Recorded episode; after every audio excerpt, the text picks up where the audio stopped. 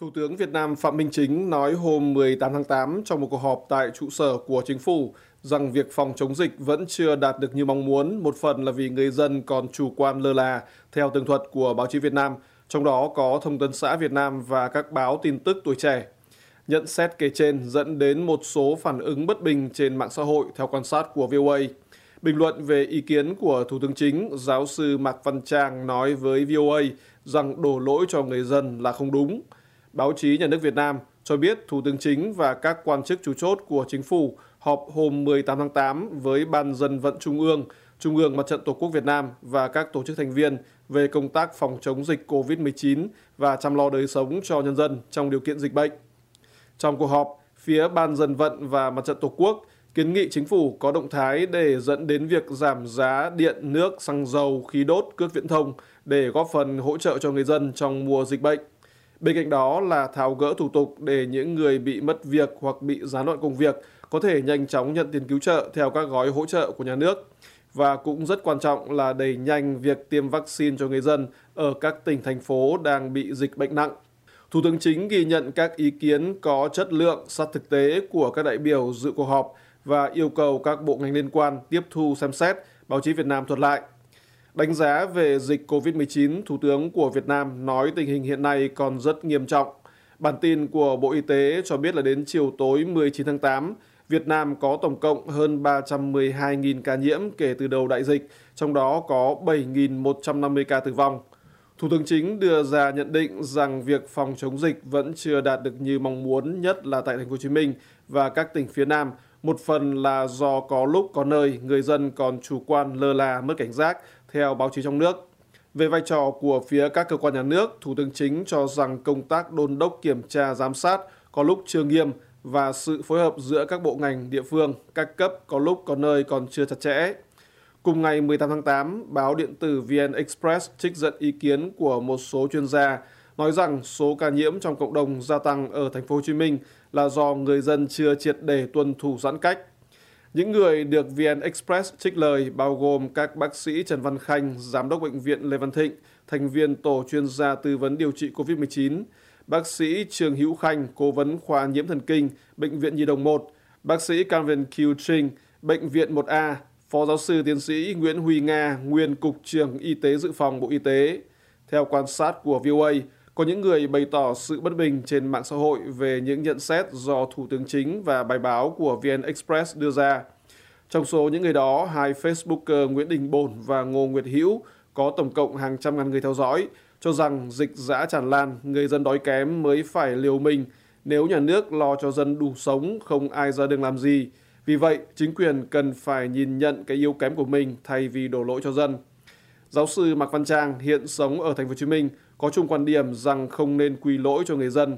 Ông Trang phân tích với VOA rằng công tác phòng chống dịch của thành phố trong hơn một tháng rưỡi cho thấy là họ máy móc về giãn cách xã hội, ngăn sông cấm chợ, gây ra hỗn loạn bức xúc cho người dân.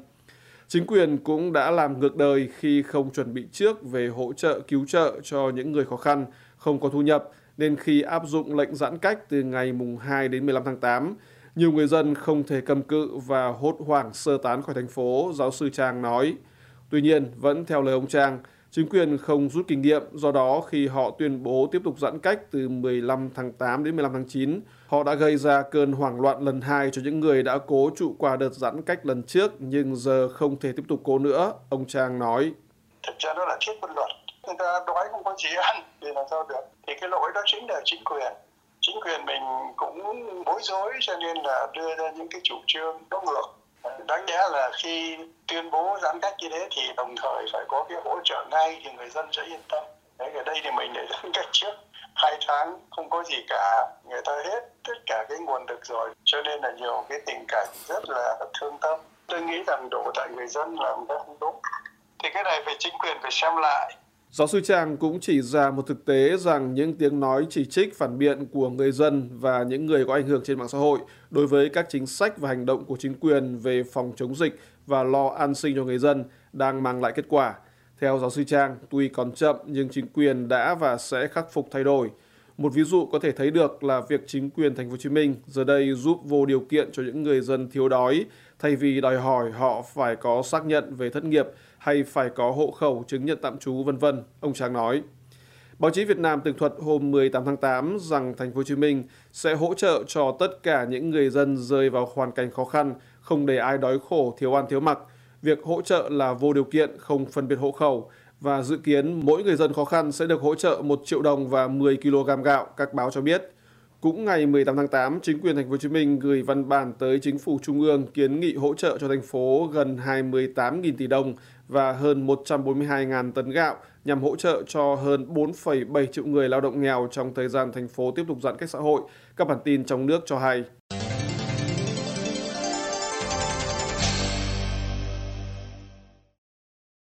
Hôm 18 tháng 8, Hải quân Ấn Độ và Việt Nam tiến hành tập trận chung ở Biển Đông trong khuôn khổ hợp tác hàng hải giữa hai nước, theo trang India Today.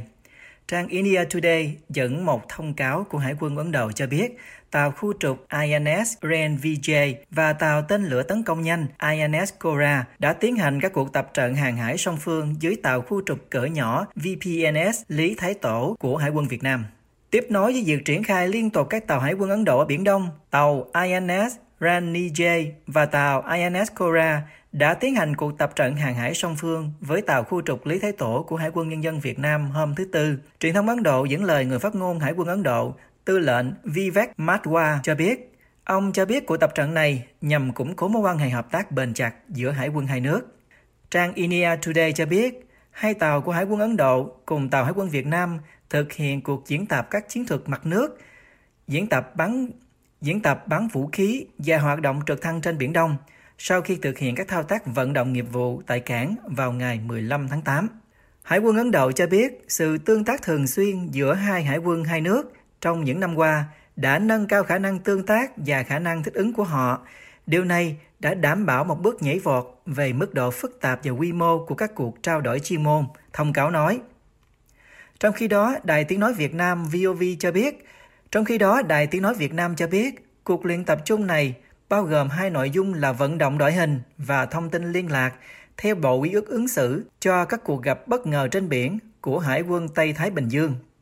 Truyền thông Việt Nam cho biết buổi luyện tập này được thực hiện trên vùng biển Khánh Hòa do Thượng tá Vũ Đức Giang, Phó Lữ đoàn trưởng Lữ đoàn 162 chỉ đạo hiệp đồng. Hai bên đã hoàn thành tốt các nội dung huấn luyện, trao đổi thông tin liên lạc bằng cờ hiệu và qua mạng vô tuyến điện nhanh chóng, chuẩn xác, đạt được mục đích yêu cầu đề ra, đảm bảo an toàn tuyệt đối về mọi mặt, đài VOV tường thuật. Theo trang India Today, sự tương tác song phương này nhằm củng cố mối quan hệ bền chặt mà hải quân hai nước chia sẻ và sẽ là một bước tiến khác nhằm tăng cường quan hệ quốc phòng Ấn Độ-Việt Nam.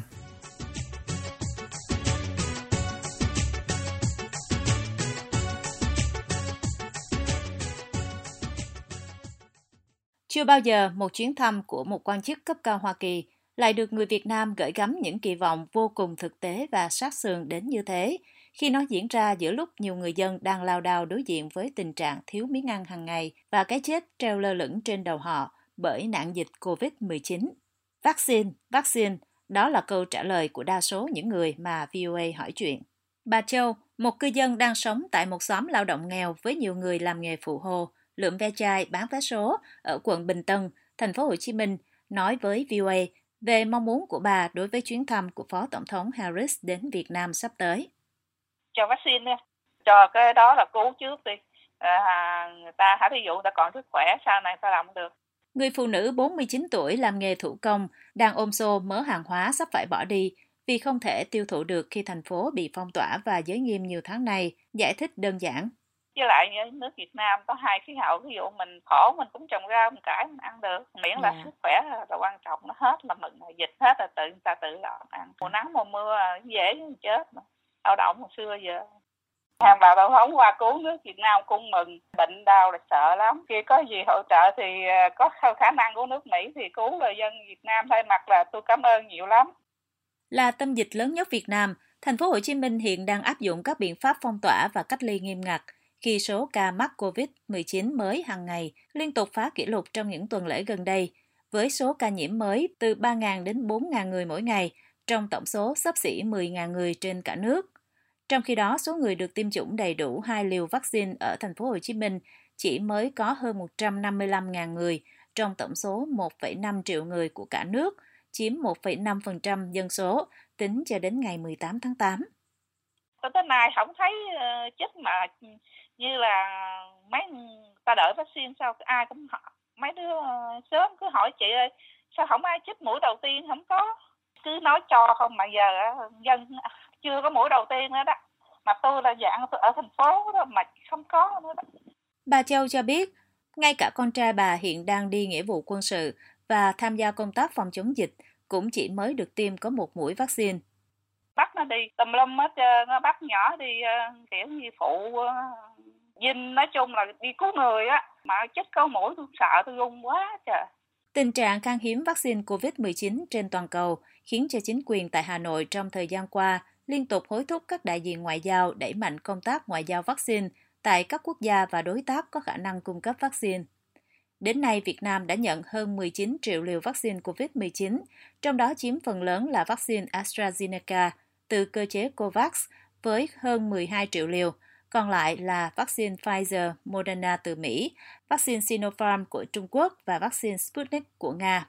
Trong khi nhiều người dân vẫn từ chối tiêm vaccine Trung Quốc, các loại vaccine của Mỹ đang trở thành lựa chọn số một của họ, bên cạnh loại vaccine được tiêm phổ biến là AstraZeneca. Nhà báo Võ Văn Tạo từ Nha Trang nói với VOA rằng thông tin về chuyến thăm của Phó Tổng thống Mỹ đến Việt Nam khiến cho nhiều người dân tràn trề hy vọng, đặc biệt vào thời điểm Việt Nam đang chật vật đối phó với bùng phát dịch COVID-19 do biến thể Delta gây nên, cùng những tác động tiêu cực chưa từng có của nó. Ông nói, Việt Nam thì hiện nay cũng đang cố gắng tìm cách nhằm khắc phục, nhưng mà do cái điều kiện cụ thể về tiềm lực kinh tế, khoa học kỹ thuật động cỡ mức độ nào đó thôi cho nên là rất trông chờ vào sự hỗ trợ quốc tế đặc biệt là vừa rồi à, thì cái quyết định của chính phủ Mỹ hỗ trợ cho Việt Nam đến ờ, 5 triệu liều vaccine ấy và không đặt một điều kiện chỉ kèm theo cả thì đã làm cho người Việt Nam rất là hào hứng, rất là phấn khởi và tăng cái độ tin cậy đối với ờ, chính quyền của ông ờ, Biden. Linh mục Lê Ngọc Thanh của dòng Chúa Cứu Thế cũng bày tỏ sự cảm kích đối với việc Mỹ viện trợ số vaccine trên đồng thời hy vọng rằng nếu trước chuyến thăm của bà Phó Tổng thống, Mỹ tiếp tục viện trợ thêm vaccine nữa, thì chuyến đi của bà không chỉ là chuyến thăm mà còn là cứu người dân Việt Nam. Ngoài mối lo vaccine, nhiều người bày tỏ sự lo ngại cho nền kinh tế Việt Nam khi bản thân họ và nhiều người đang phải đối diện với tình trạng thiếu miếng ăn hàng ngày. Các tổ chức từ thiện trong những ngày qua đã hoạt động hết công suất, nhưng vẫn không thể đáp ứng được nhu cầu thực phẩm hàng ngày cho các khu xóm công nhân, lao động nghèo đang bị kẹt trong các quy định kiểm dịch giữa lúc hỗ trợ của nhà nước vẫn còn chưa đến tay nhiều người dân. Anh Trực, một cư dân tại thành phố Hồ Chí Minh bị thất nghiệp suốt mấy tháng qua, nói với VOA. Tưởng chừng là cách ly 16 ngày ờ, rồi nó sẽ hết. Thế nhưng mà cứ đợt này qua đợt khác nó vẫn cứ kéo dài mấy tháng nay và nó ảnh hưởng đến kinh tế rất là nghiêm trọng và uh, mà miền Nam mình là một nơi mà là kinh tế chủ lực À, vì vậy thì uh, nó kéo dài như vậy thì chắc chắn rằng trong thời gian tới Việt Nam mình không gượng nổi kinh tế. Chính vì vậy, theo anh, việc Phó Tổng thống Harris đến Việt Nam lần này rất có lợi cho người dân và nhà nước trong việc góp phần xây dựng nền kinh tế của Việt Nam. Anh Trực hy vọng chuyến đi của bà Harris cũng sẽ dẫn tới việc Hoa Kỳ sẽ giúp cho Việt Nam một gói tài trợ hoặc gói vay nào đó và khoản trợ giúp này sẽ tới tay những người dân đang gặp khó khăn như anh. Từ Sài Gòn, luật sư Nguyễn Duy Bình cũng bày tỏ mong muốn phía Hoa Kỳ tiếp tục hỗ trợ cho đất nước của tôi trong giai đoạn dịch bệnh bùng phát và tạo điều kiện cho các doanh nghiệp hai bên thúc đẩy quan hệ đầu tư thương mại. Theo thông báo của Nhà Trắng, Phó Tổng thống Kamala Harris sẽ có chuyến công du đến Việt Nam và Singapore từ ngày 20 cho đến ngày 26 tháng 8. Bà Harris sẽ đến Singapore vào ngày 22 tháng 8, sau đó sẽ ghé thăm Việt Nam từ ngày 24 cho đến 26 tháng 8.